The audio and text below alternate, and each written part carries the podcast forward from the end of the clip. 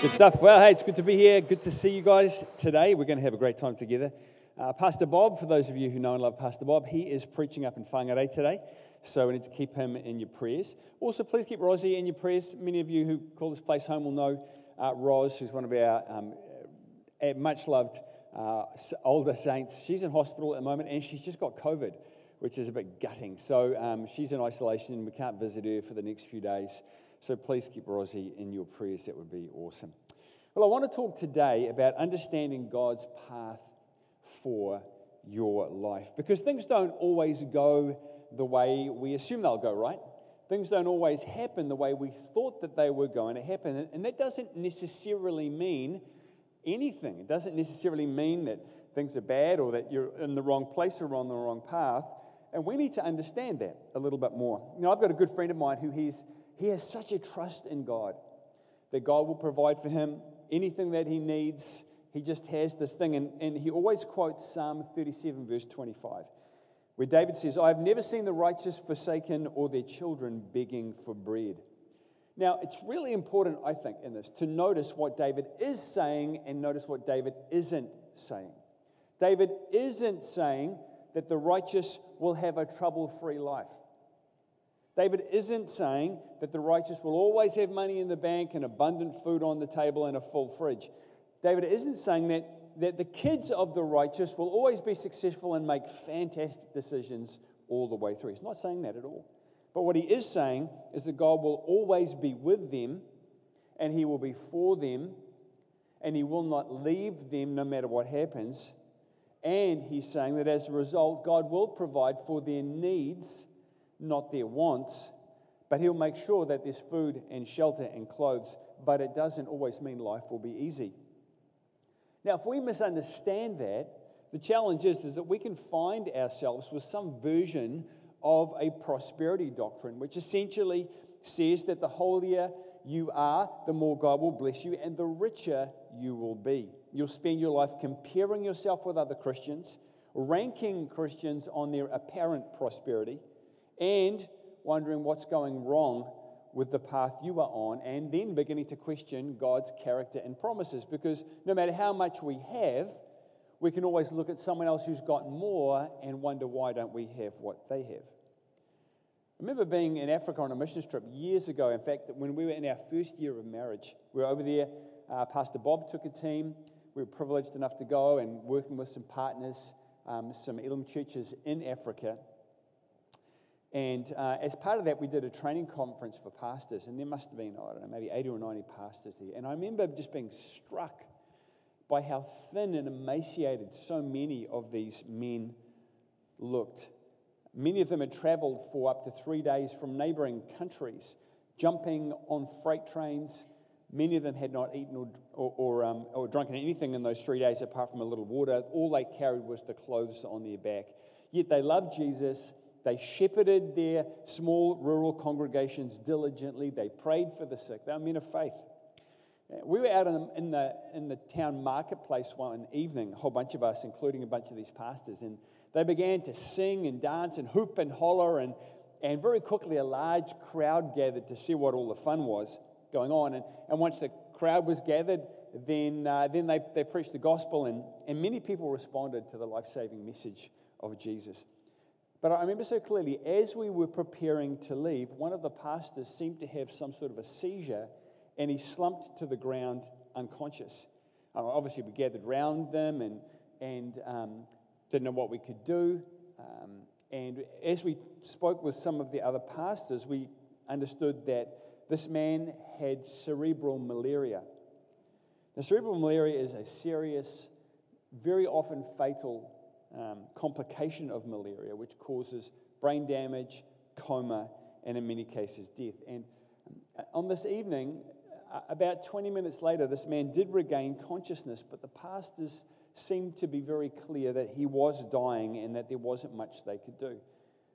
You know what? Gathered in that dusty, hot African marketplace around this poor, thin pastor lying in the dust, who just seconds earlier had been dancing and preaching the life saving gospel of Jesus. It was easy to think that God had forsaken him. it was easy to wonder where God was for him and for his family, and to ask, was this really the pathway that God had called him to walk? You know, sometimes we look around us, don't we, at other Christians. Uh, we look around at different people, and, and we do that to try and understand what the Christian life should look like. We look at leaders, we look at pastors, sometimes we look at visiting speakers to get some idea of that. But you know what? That's not the way to understand your unique path in life that God has taught, called you to. And the Apostle Peter found that. Let me take you to a passage in John chapter 21. Um, Jesus has ascended um, from the grave. It's before Pentecost, but Peter and a bunch of the disciples have been out fishing. They don't know what's going on. Jesus is gone. It didn't this whole thing hasn't rolled out the way that they thought it would. Peter has denied Christ three times before he was crucified. It's all a bit of a mess. And if you remember, Jesus turns up on the shore. They've caught nothing. Uh, then you get this reenactment of what happened when Jesus first called Peter. They got nothing, and Jesus says, Throw the nets on the other side of the boat. And all of a sudden, the nets are full to breaking with fish. And Peter comes, in, and then Jesus asks him three times, Do you love me? We'll pick it up in verse 17. The third time, Jesus said to him, Simon, son of John, do you love me? And Peter was hurt because Jesus asked him a third time, Do you love me? He said, Lord, you know all things. You know that I love you. Jesus said, Feed my sheep. Very truly, I tell you. When you were younger, you dressed yourself and went where you wanted, but when you are old, you will stretch out your hands and someone else will dress you and lead you where you do not want to go. Jesus said this to indicate the kind of death by which Peter would glorify God. And then he said to him, Follow me. Peter turned around and saw that the disciple whom Jesus loved was following them. This was the one who had leaned back against Jesus at the supper and had said, Lord, who's going to betray you? Verse 21. And when Peter saw him, he asked, well, Lord, what about him? And Jesus answered, If I want him to remain alive until I return, what is that to you? You must follow me. Now, what's going on with Peter? Peter's wondering, like I think any one of us would, why does this look like you're saying that for me to follow you means I'm going to die a death I don't want to die? You're Like, I saw you die on the cross, and I get a feeling something else, something similar is coming my way. And Peter's going, uh, That's what I'm hearing you say about me, but, but what you're kind of saying is that maybe John doesn't have to walk the same pathway. Maybe he's going to live a long and happy life. Like, what's up with that? That's what he is asking. And let me ask you this morning have you ever wondered that? Have you ever asked, you know, wondered, why, why me, Lord? Why, why is this my life? Why am I going through this? Why am I walking a path of hardship when others seem to be walking a path of plenty? Sometimes we ask ourselves that. Or maybe you might ask, why am I walking a path, a path of loss and grief when others seem to be walking a path of health and blessing? Or maybe it's around the other way. Maybe more like what I was asking when I was in that African marketplace. Why am I walking a path of relative ease and prosperity when others are walking a path of poverty and suffering? You know, we, we all have questions about the pathway that we are walking in our lives as we follow Jesus. Sometimes we can even wonder, am I even on the pathway, right, that God has for me? Well, today I want to dive into the Old Testament and, and I want us to try and make some sense of this and try and answer a few of the questions that maybe we have going around in our heads. Are we all meant to walk the same path? If it's tough, am I on the wrong path? Or if God doesn't do for me what I see Him do for others, does that mean that He favors them more than me? Or, or does it mean that I've missed it or mucked up? Or am I being punished if things don't look the same for me as it does for others?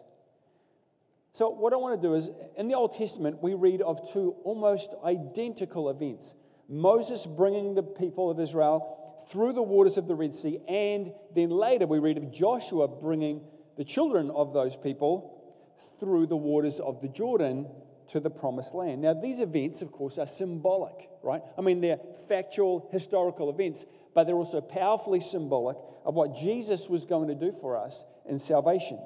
In Exodus, we read of God's people in slavery being brought out by God's power through the waters of the Red Sea, which is a powerful line they crossed in which everything from their past was destroyed and released them into something new, into the desert on their way to the promised land. In salvation, we are found in slavery to sin. And we are brought out by God's power through the waters of baptism into a new life in Christ.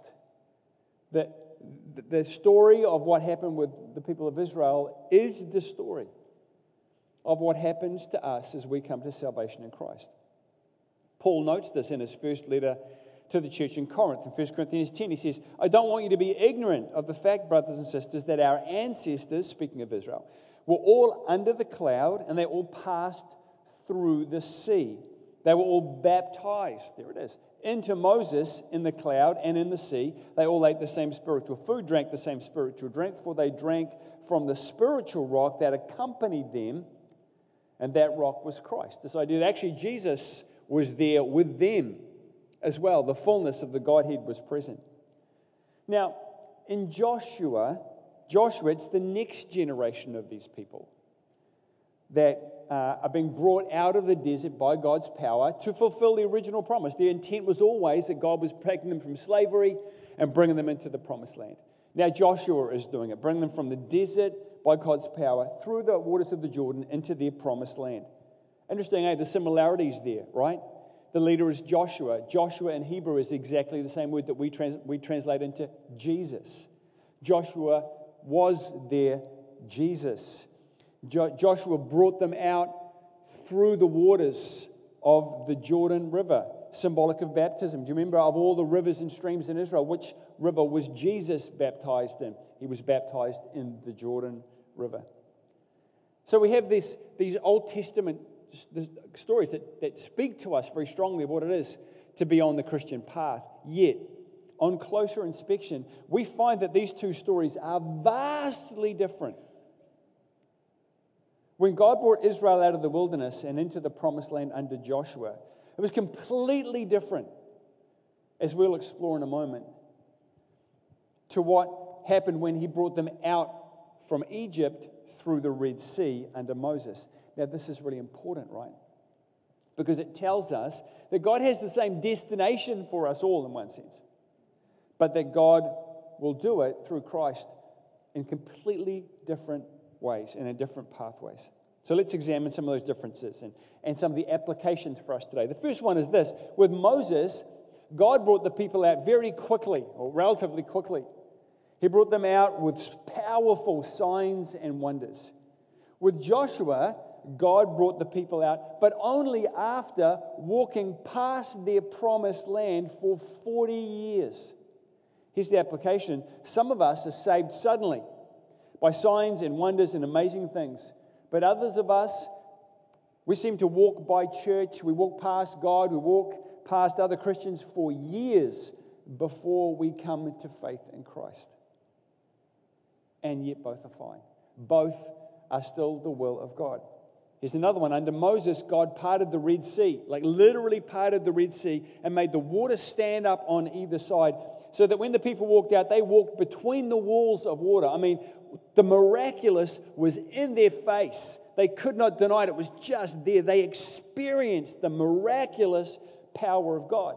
However, under Joshua, if you read the story, we find that the, the water piled up, but miles upstream. For the people of Israel, they just came to the Jordan and it just kind of slowly trickled out until it was kind of dry and they kind of wandered across through the mud. You see, some of us have got testimonies of miracles, of God speaking in an audible voice, of seeing visions and prophetic pictures. And yet, others of us have never seen a miracle, have hardly ever heard God's voice, have never received a prophecy. And both are just fine. Both are the will of God. Both are still the pathway of God, as we see with Moses and Joshua. Here's another one. Under Moses, God destroyed all of Israel's enemies in one great wave of deliverance. Then the armies of Egypt came after them into the Red Sea, and they come up out of the Red Sea, and then God closed the Red Sea and destroyed all their enemies, just like that. However, under Joshua, they had to go into their promised land, and if you read it, they had to win the promised land back from the enemies bit by bit by bit, battling for every inch over many, many years. Here's the application. Some of us, when we come to Christ, have our addictions and our problems healed in a moment. It's like it's just, it's just dealt with. We're instantly set free from whatever it is that's kept us in bondage smoking or drugs or alcohol or porn or whatever it is that battles within us. And yet, others of us, we have to work through those issues and challenges over years, gaining victory slowly, bit by bit. And it's okay. Both of them are God's pathway. Both of them are what we see in Moses and Israel. And it's okay. Sometimes what we do is we find ourselves, if we're one of those people in God's pathways, we've got to battle it inch by inch. We look at those people who have the miraculously uh, testimony of being incredibly set free, and we think they're better Christians. It's just not true. God's pathway is importantly different and unique for each of us. Here's one more. Under Moses, God provided everything that they needed bread in the morning, meat in the evening every day, except double on Saturdays, so that they have enough for their day off on Sunday. However, under Joshua, they would have to learn to work for their provision. Yes, God took them into a land, we are told, flowing with milk and honey, but the cows still had to be milked every morning, and the honey still needed to be collected. Here's the application some of us have miraculous provision experiences. Some of us know what it is just to pray, and God opens doors of abundance in miraculous ways. We don't need to even need to, need to seemingly lift a finger, while others of us experience God's provision, but we have to work hard for it with grit and determination to see God's provision and to see His goodness over years and sometimes over decades, and both are the will of God. The point is this We've got to realize that God leads us all on unique paths. One is not better than the other, one is not uh, revealing the favor of God more than another. In fact, if you read the scriptures, we find that, one of the, that there are reasons for many of these things. Why did the people of Israel have to go in and battle slowly to overcome their enemies while Israel uh, saw it happen in a moment?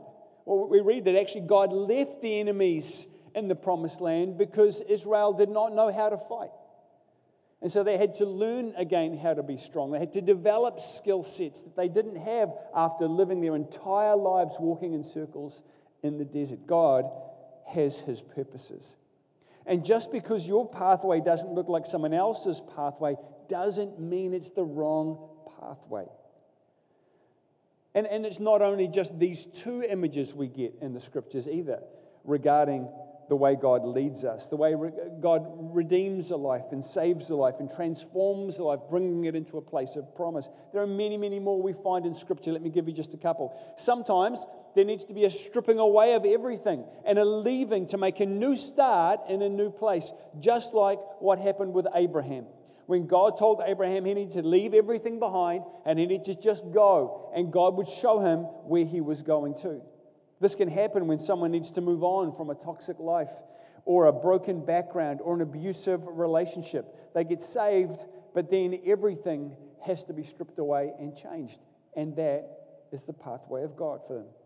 Sometimes there needs to be a resettlement and a learning to flourish in faith sometimes even within a difficult situation or place, like what happened with the prophet Jeremiah and God's people in Babylon.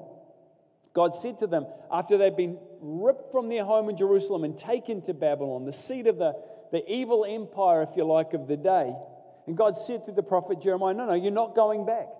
You're not going back to where you came from. I want you to settle down here. I know you aren't comfortable here, but this is my pathway for you. Settle down. Have your family here. Plant your crops here. Find husbands and wives for your sons and daughters here. Play, pray for the prosperity of this place that you are in. This is my pathway for you. And this can happen when someone finds themselves in a new job, maybe after redundancy, or in a new country after immigration, or in a new marriage. These things can happen where God says you need to resettle here. Or here's another example sometimes there needs to be a massive rebuilding, a restructuring, even of a life.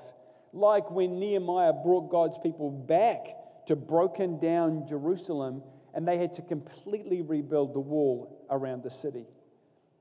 You know, this restructuring, this rebuilding can happen in someone who has been deeply broken down, burnt out, been through a terrible season in life.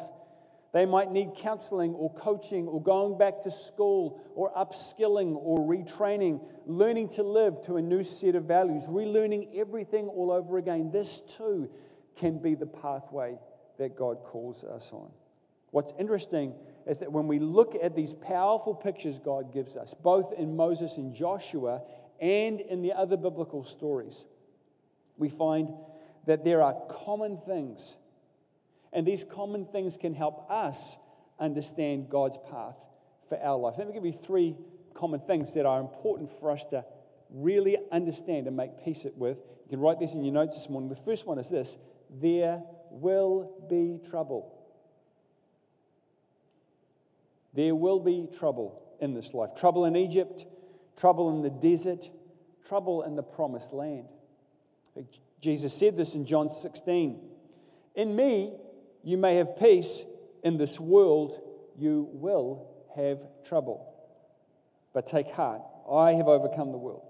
You see, this is important, right? Because what, what it's telling us, what Jesus is telling us, is that trouble or lack of trouble is not an indicator of whether or not you are on God's path.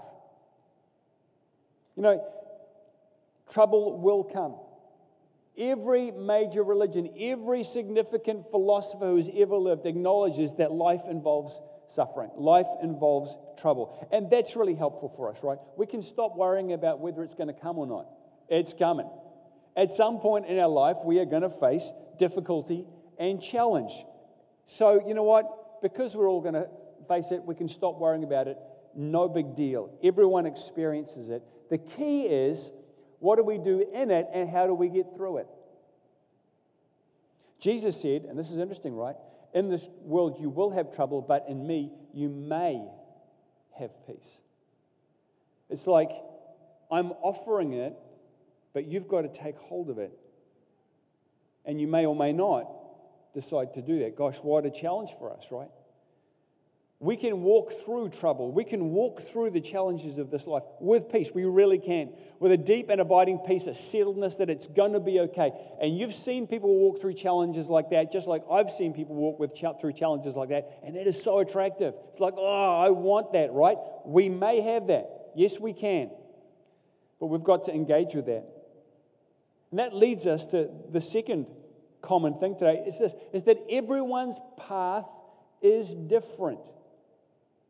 Joshua's path was always going to look different to Moses' path. We each follow Jesus.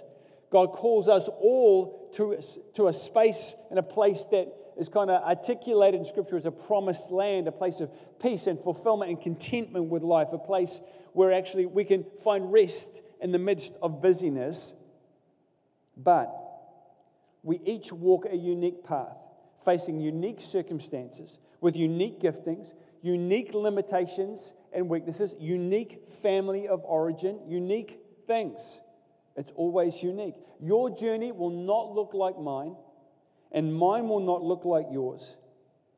But the one thing that is the same is that each of ours should look a little bit like Jesus's. We are called to follow in his steps. 1 Peter 2:21 says, not called to follow in my steps, I'm not called to follow in your steps. We are called to follow in His steps. And that's why I can take principles and encouragement and inspiration from your stories, and you can take those things from my story, but I can't do what you do, and you can't do what I do, and, you're not called to, and I'm not called to. The key is always then to ask, what would Jesus do if he was in my shoes? And that leads us to his pathway. And that takes us to number three that I want to share with you this morning. Look, this is simple, but this is so important. This last one. Trust God no matter what. I just cannot labor that enough. Even when trouble comes, trust God. Even when the path looks different to what you thought or hoped it might do, trust God. Trusting God is absolutely integral if we want to be on the right path going forward. Let me read to you from Proverbs 3. Man, this encapsulates this core truth from Solomon so powerfully. Listen, trust in the Lord with all of your heart and lean not on your own understanding. In all of your ways, submit to him. Here it is. And he will make your paths straight.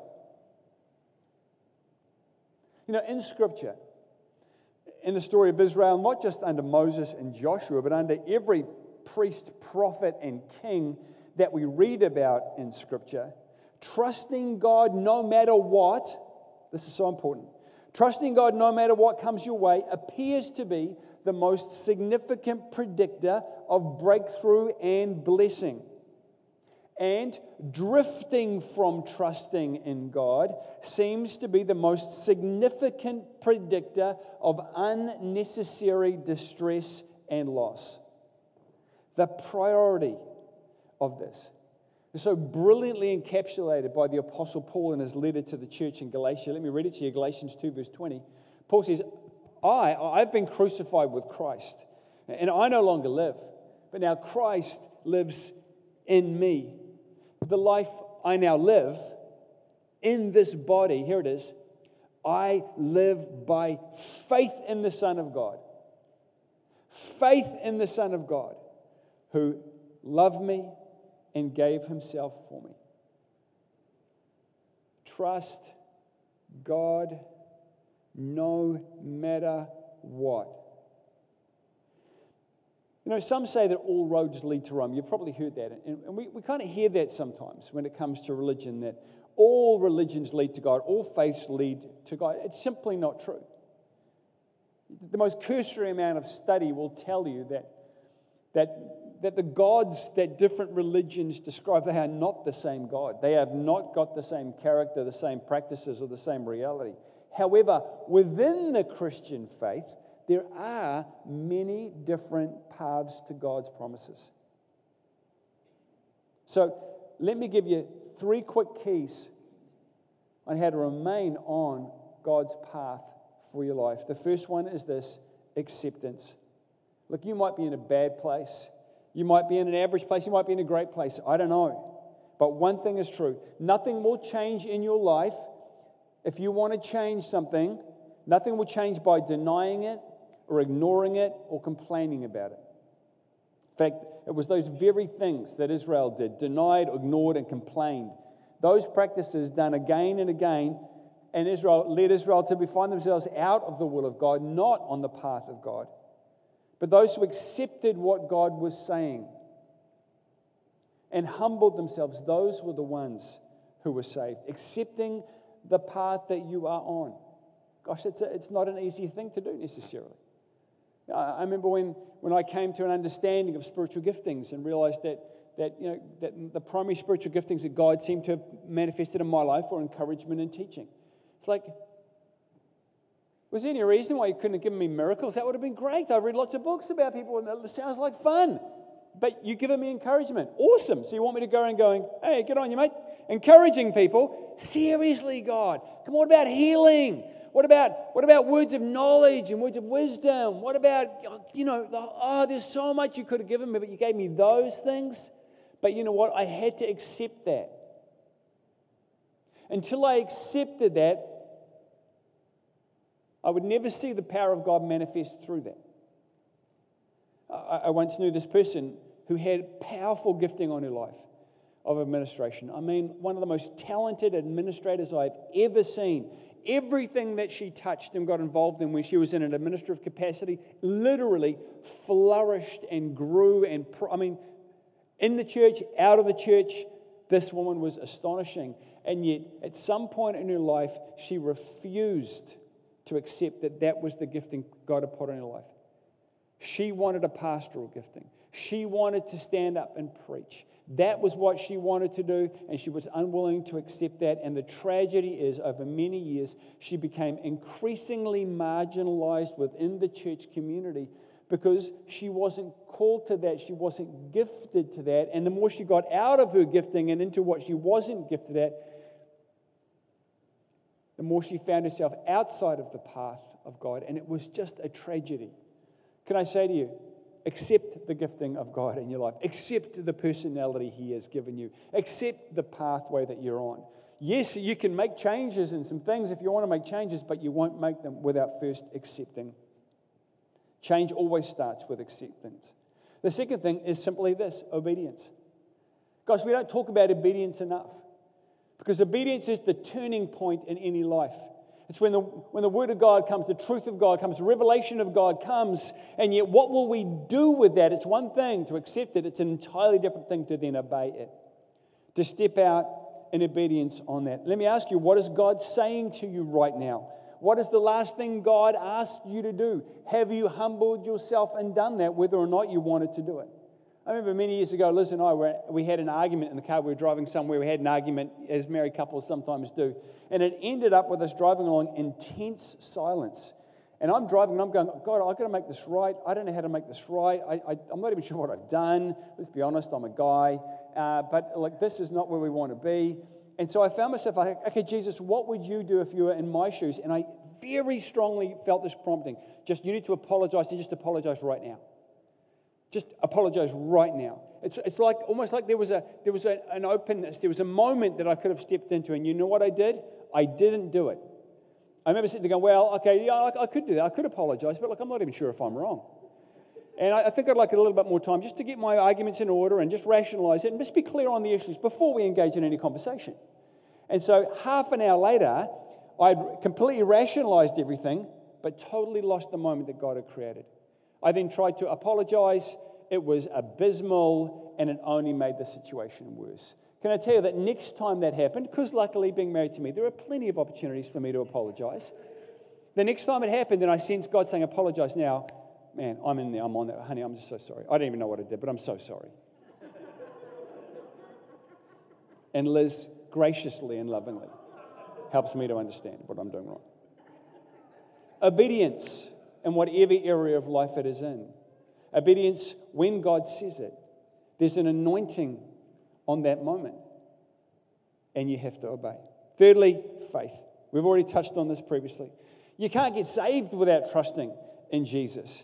You can hear the gospel message, you can feel the Spirit stirring in your body, but until you make that decision to trust, to trust, you will remain a slave to sin. You won't see His victory in your life without trusting Him. You can want to change, you can even know you have to change, but it's only in faith, only in trusting God that the breakthrough comes.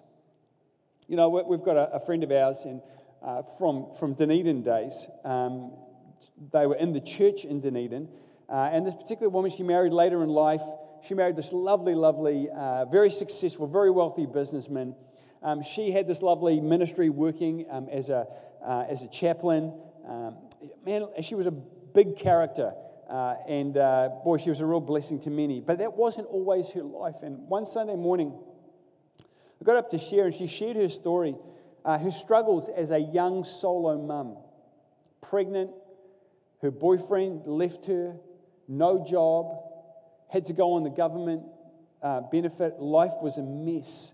And then she got invited to church. She got saved and she began to trust God in what she did. And then she learned how the Bible teaches that we should take a small percentage of our income and, and faith to God and, and, and bless God by giving that to the church. Now, she felt she could barely afford, barely afford food on her government benefit, but she said, I just had to trust Jesus. It was either trusting him or walking away.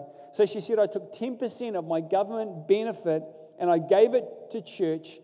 And to her amazement, not only was she still able to feed herself, but things began to happen. She got a job, and her income went up. And so she gave 10% of that. And it was still a bit of a stretch. Life was still a difficult journey.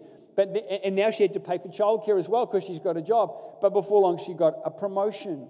And then she got a pay rise. And then she got a better job. And every time she trusted Jesus, just trusted Jesus. That is her story.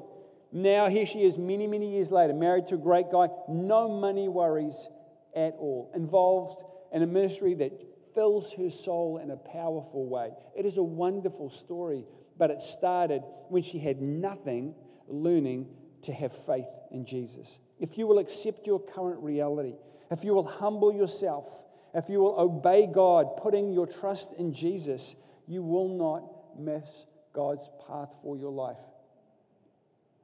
In conclusion, if we get the team up now as we wrap up. You know, as we see in the Old Testament, God was leading both groups of people, those under Moses and those under Joshua.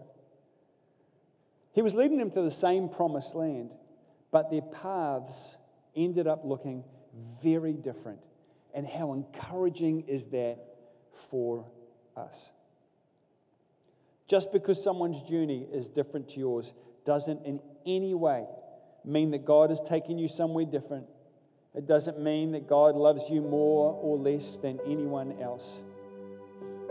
So let me ask you this morning is your path a little bit more like Moses? You know, you've seen signs and wonders, miracles right there in your face, incredible deliverance, amazing provision. Or is your path a little bit more like Joshua? You know, miracles, but you don't really see them. Deliverance that you've just kind of got to trust for. Provision that actually you've got to work hard to see. Can I say to you, whether you're in the Moses camp or the Joshua camp, you are both on God's pathway for your life. One is not better than the other, one is not more blessed than the other. Or maybe God's stripping things away and leading you to make a new beginning like He did with Abraham. Be encouraged. It might be hard, there might be difficulty, but it's still God's pathway for your life. Excuse me.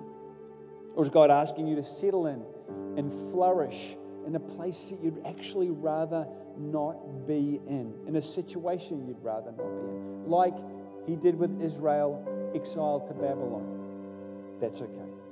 Be encouraged.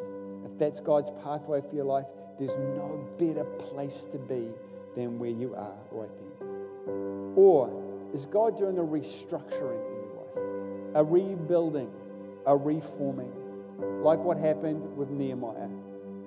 and the people of God in Jerusalem. Here's the question today Will you accept it? Will you obey Him? Will you put your faith Let me read this again as we close. Trust. Trust in the Lord with all your heart. Lean not on your own understanding in all of your ways. Submit to Him, and He will make your paths straight. Let's pray. God, I thank you, Lord, that in the, in the midst of, of life, God, and all of the different situations that we find ourselves walking in here today, I thank you, God, that for every one of us, you have a unique path to walk. and God, as we accept that and embrace that, God, as we seek to live lives of faith, putting our trust in you at every point, I thank you, God, that even if my pathway feels and looks a little different from someone else's, like with Peter and John, I know it's the right path. I know that you will lead me, and you are leading all of us to the same destination, that we might find that promised land, where we might just take that step into that place where we experience your fulfillment and contentment, where we make a difference, but where we are at peace, where we know that we are on your pathway and we know your presence and blessing on us. I thank you, God, that you have made a way for each of us. And I pray today that we will not just accept it, but God, that we will have faith and look forward with excitement to what you have as we continue to follow you, Jesus. I ask your blessing on each one of us. In Jesus' name, amen. Awesome. Hey, look, if you're here and you don't know Jesus, you've never taken that step of putting your faith in Christ, and as we sing this final song in a few moments, and before that, we're going to get um, Gershon just to share a couple of things. But before we do that, um, you know, if you've never taken that step of putting your faith in Christ, you need to know He loves you. He loves you. But the problem is, is that we're all sinners, and it's our sin that keeps us separated from God and from knowing and experiencing His love and His plan and His pathway for our lives.